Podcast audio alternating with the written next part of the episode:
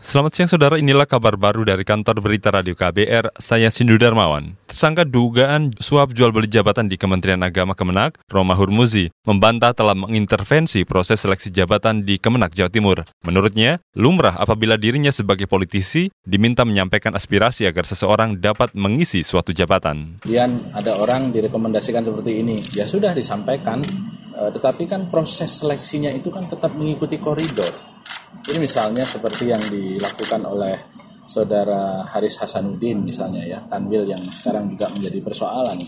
Eh, apa yang saya terima adalah referensi dari orang-orang tokoh-tokoh masyarakat, tokoh agama yang sangat-sangat eh, qualified dan itu tentu menjadikan uh, saya memiliki uh, apa namanya. Romahur Muzi menyebut bahwa panitia seleksi berisi orang-orang profesional yang terdiri dari guru-guru besar dari lingkungan Universitas Islam Negeri seluruh Indonesia. Namun ia enggan menjelaskan terkait komunikasinya dengan panitia pelaksana. Sebab menurutnya itu masuk ke materi perkara. Saudara sebelumnya KPK menangkap tangan sejumlah orang di Jawa Timur, di antaranya bekas Ketua P3 Romahur Muzi. Penangkapan diduga terkait jual beli jabatan di Kementerian Agama.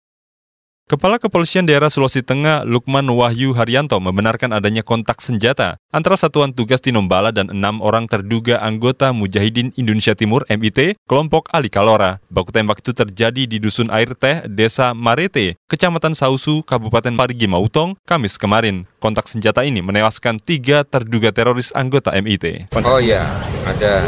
Alhamdulillah dapat tiga. Ya. Pak, lagi kerja itu di atas gunung, ya kan? Itu masih kita belum saya ini kan.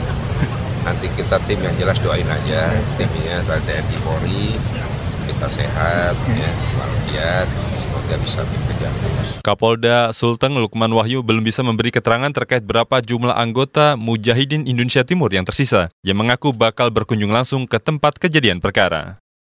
Kita beralih ke soal lain. Kementerian Tenaga Kerja menyediakan lapangan kerja bagi difabel dalam gelaran Job Fair di GXPO Kemayoran, Jakarta hari ini. Menteri Ketenagakerjaan Hanif Dakiri mengatakan, dari sekitar 200 perusahaan yang terlibat dalam acara itu, ada beberapa perusahaan yang menyediakan lowongan khusus difabel. Ia yakin lapangan kerja yang disediakan saat ini bersifat inklusif bagi semua pelamar, tak terkecuali para pelamar difabel. Ya pada dasarnya ini kan lapangan kerja yang sifatnya inklusif, uh, jadi bisa untuk uh, semua Nah tentu karena masing-masing pekerjaan, masing-masing perusahaan, masing-masing profesi dan jabatan itu punya requirement sendiri-sendiri yang tentunya akan disesuaikan dengan kebutuhannya. Saudara Kementerian Ketenagakerjaan menggelar acara Talent Fest dan Bursa Kerja Nasional 2019 yang diadakan selama dua hari mulai dari 22 hingga 23 Maret 2019 di J-Expo Kemayoran, Kemenaker menyediakan lowongan pekerjaan sebanyak 18.000 lebih lowongan kerja yang meliputi 1.200-an jabatan dari 150 lebih perusahaan dari berbagai sektor.